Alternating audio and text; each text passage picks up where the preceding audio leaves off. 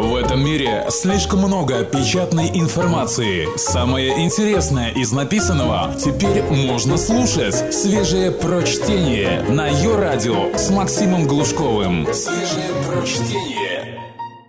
5 копеек Ивана Давыдова, заместителя главного редактора слон.ру. Троица и трещина, люди и осьминоги. Страна, как водится, потрясена посланием национального лидера Федеральному собранию. В моде опять грандиозные проекты. Раньше учреждали особые экономические зоны. Теперь не мелочатся, сразу учреждают зоны сакральные. Правда, ключевое слово все равно зона. Впрочем, все, что нам с вами, людям обычным и средним, положено знать о послании президента, уже написали в газете «Взгляд». Послание президента в этом году было сдержанным, коротким и эстетически безупречным.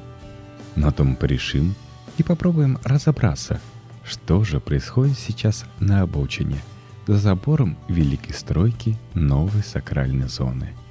Копейка первая, Троица и Трещина. Между прочим, происходит там не обязательно только мелочи. Давайте, например, попробуем выбрать три ключевых понятия, при помощи которых можно описать образ будущего, навязываемый Родине сегодня. Тут, конечно, возможно разнообразные варианты, и я бы, подумав, предложил такой. Нефть, Чечня и Вера, Сечин, Кадыров, Чаплин. Нефть – мистическая кровь русского мира. Так мы с ней носимся, что иногда начинает казаться, будто для того и существуем только, чтобы эту неприятную жижу выкачивать из областей адских – Стоит ценам на нефть упасть, и страну лихорадит, и как бы ни пытались мудрые начальники наши хорохориться, но всякому видно, терзают их несладкие думы. Наша вечность пахнет нефтью. Хоть нефтью назови ее, хоть нет. Как написал, предположим, Шекспир. Впрочем, с некоторых пор у нашей нефти есть имя и лицо. Не женское лицо. Нашу нефть зовут Игорь Иванович. Чечня – идеальный край, модель для целой России, в которой духовность окончательно победила право человека и прочие чуждые русскому миру вещи. Там есть все, к чему мы только начинаем стремиться. Национальный лидер, чье слово важнее любого закона, идеальный порядок, сияющие небоскребы и тотальное торжество традиционных ценностей. Не случайно ведь многие из рыцарей русской весны – успели уже покаяться за неосторожные высказывания касательно Кавказа и Корма. А если в сияющей Чечне и случается какая-то неприятность, ее тут же ликвидируют без жалости. Видели? Знаете. И, конечно, у Чечни тоже есть имя. Нашу Чечню зовут Рамзан Ахматович. С Верой сложнее. Вера вещь тонкая. За спиной ее прячутся какие-то персонажи, русскому миру совершенно чуждые, вроде милосердия, благо постепенно прорисовываются контуры нашей настоящей веры, в упрощенном, скажем так, издании, с доходчивыми и понятными заповедями. Чти сакральные зоны, дави непохожих, бей первым, чтоб потом не мучиться, вспоминая, кто же придумал эту глупость про вторую щеку. И у этой веры тоже имеется имя, мужское, разумеется – Всеволод Анатольевич, как у протеерея Чаплина. И кажется, пока есть у нас нефть, Чечня и Вера, никакие враги Родине не страшны. Но только кажется, потому что мир хрупок, и сломать его может самый нелепый пустяк. На неделе Рамзан Ахматович Кадыров обзавелся стараниями Тины Канделаки смартфоном Йотафон, условно отечественного производства – и, как положено мужу государственному, сделал общий обязательный вывод из случившегося, призвав всех россиян отказываться от враждебной техники и поддержать российского производителя. Америка называет Россию врагом, а наши граждане скупают десятки миллионов iPhone, финансируя ВПК США. Мы в состоянии решить проблему импортозамещения. Никакими санкциями они нас не заставят плясать под свою дудку. Чечня сказала, а Вера добавила. Протеерей Всеволод Чаплин заявил, что нам не нужно чужое программное обеспечение. Россия должна защищаться, И чем быстрее мы разработаем свои максимально несовместимые с западными программные продукты, тем меньше будем потом жалеть о тотальном электронном контроле, за которым обязательно последует контроль экономический, политический и мировоззренческий. И тоже призвал отказаться от айфонов.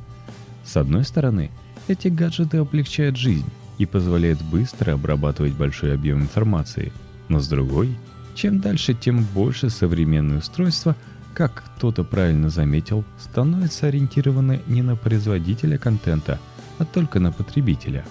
Дальнейшее развитие и использование этой техники может привести к тому, что люди не только разучатся писать, но и говорить.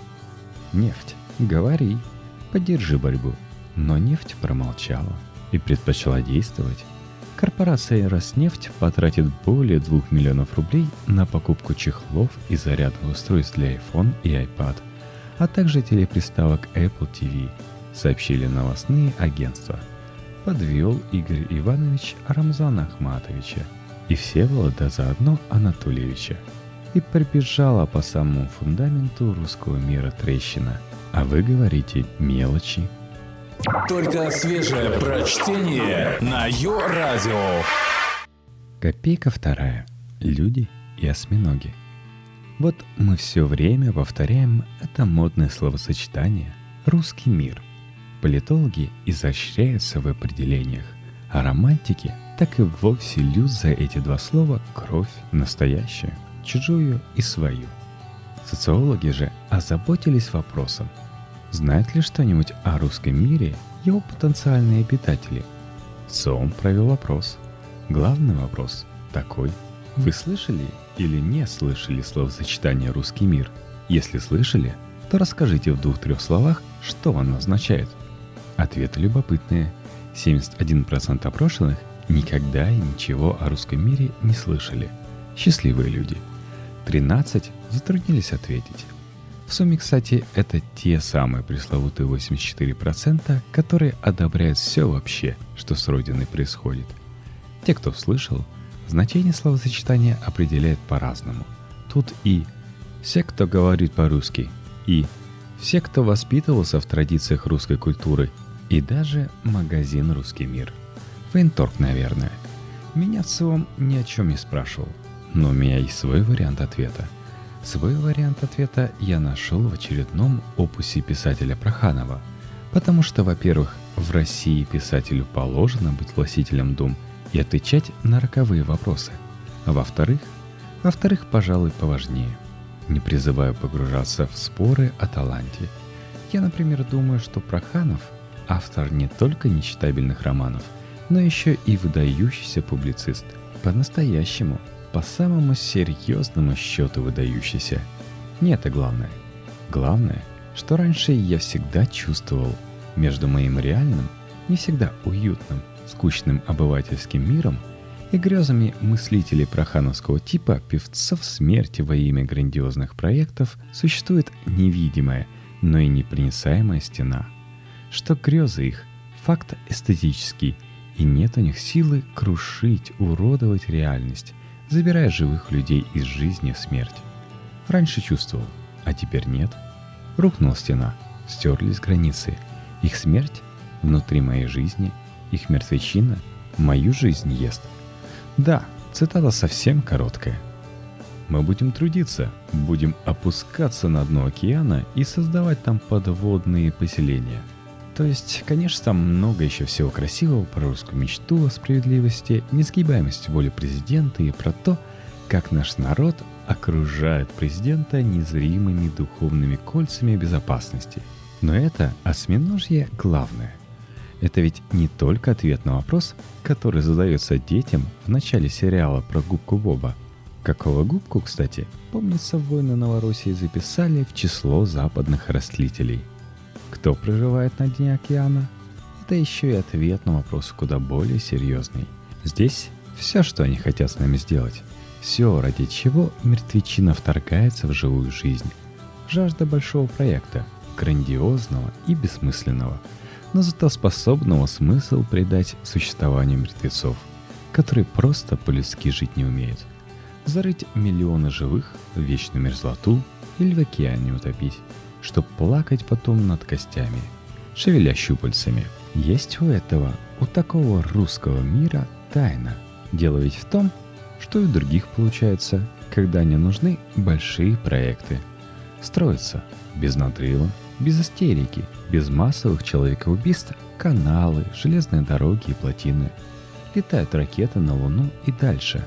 Так вот, тайна русского мира по-прохановски не в свершениях. К свершениям и унылые бездуховные люди из прочих миров способны.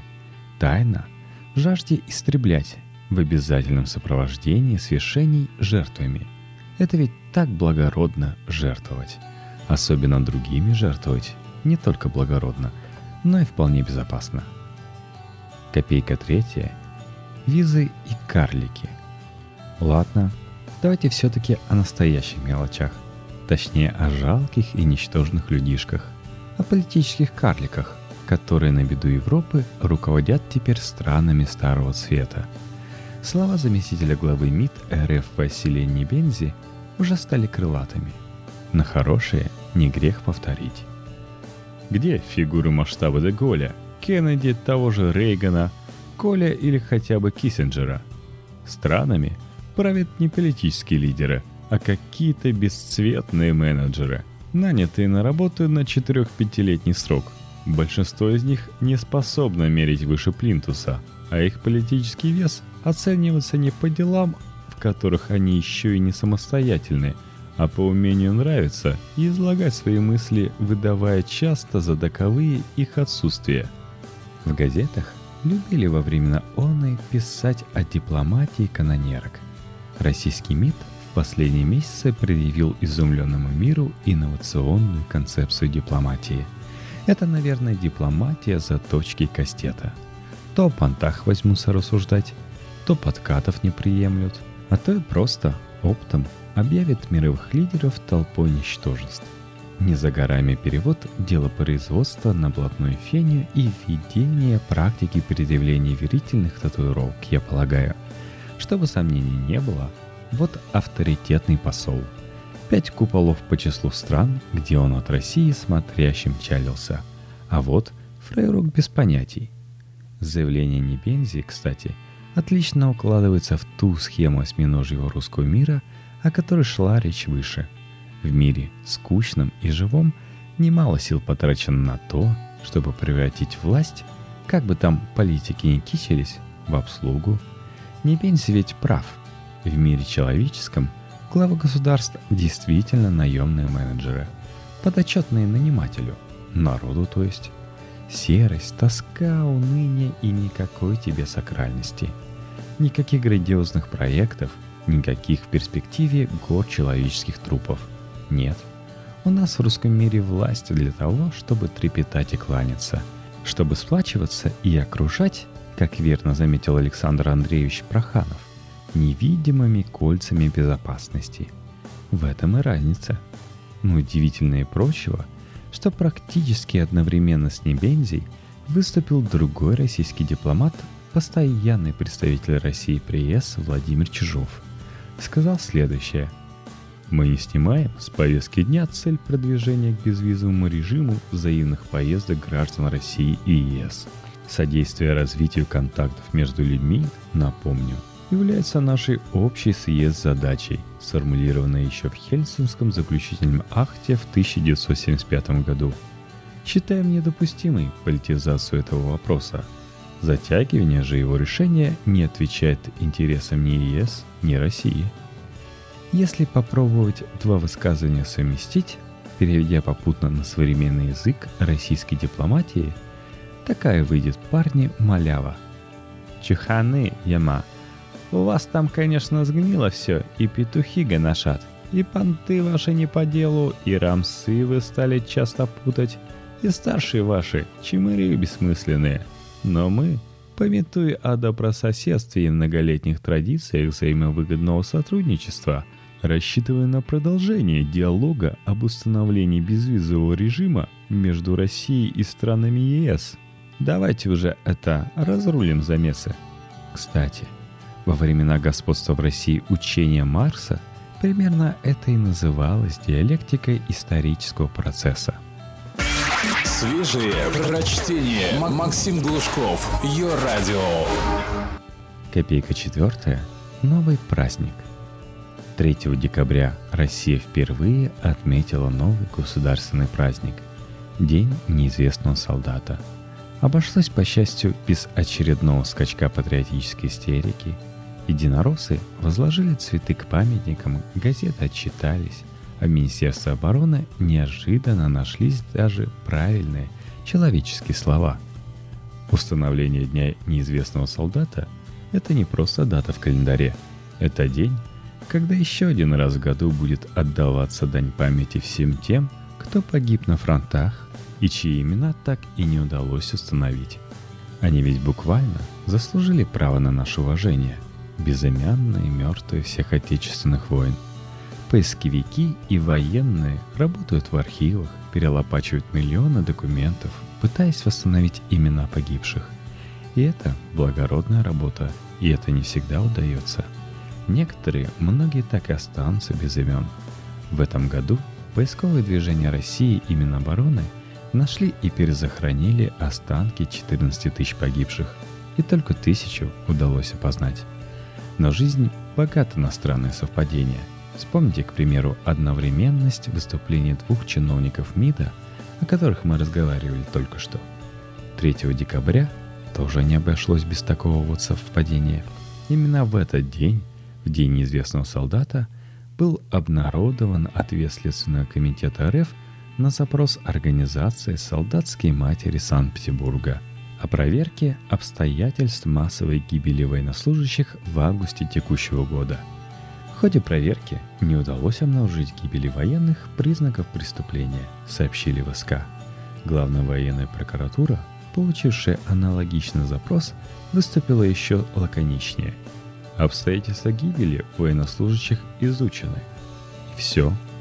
Преступление есть, когда кровавая хунта убивает стариков, женщин и детей. Особенно детей. Тут не поспоришь. Не подумайте, что я иронизирую. Это все действительно преступление. А вот когда убивают на чужой территории кадровых военных, возникает куча неудобных вопросов. Что они там делали, например? И главное – а кто здесь, собственно, преступник? Скользкие вопросы, на которые неприятно отвечать. Проще сообщить, что обстоятельства изучены. Родина знает, а вам не обязательно. Впрочем, какое же тут совпадение? Это ведь известные солдаты. Копейка пятая.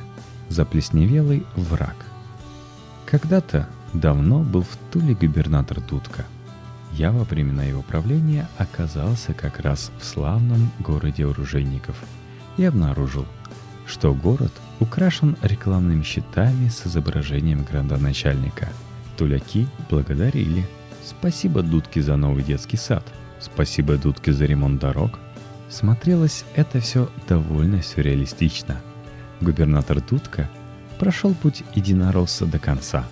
Попался на крупные взятки и сел – а вспомнил я о нем благодаря несложной и короткой цепочке ассоциаций, читая текст интервью новосибирского вице-губернатора Семки, действующего и находящегося на свободе.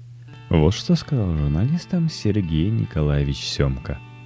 Когда мы задумываемся о сыре с плесенью, у нас времени не остается думать о другом. О том, что нужно быть добрым, порядочным, честным. О том, что надо улыбаться и здороваться – желать человеку добра.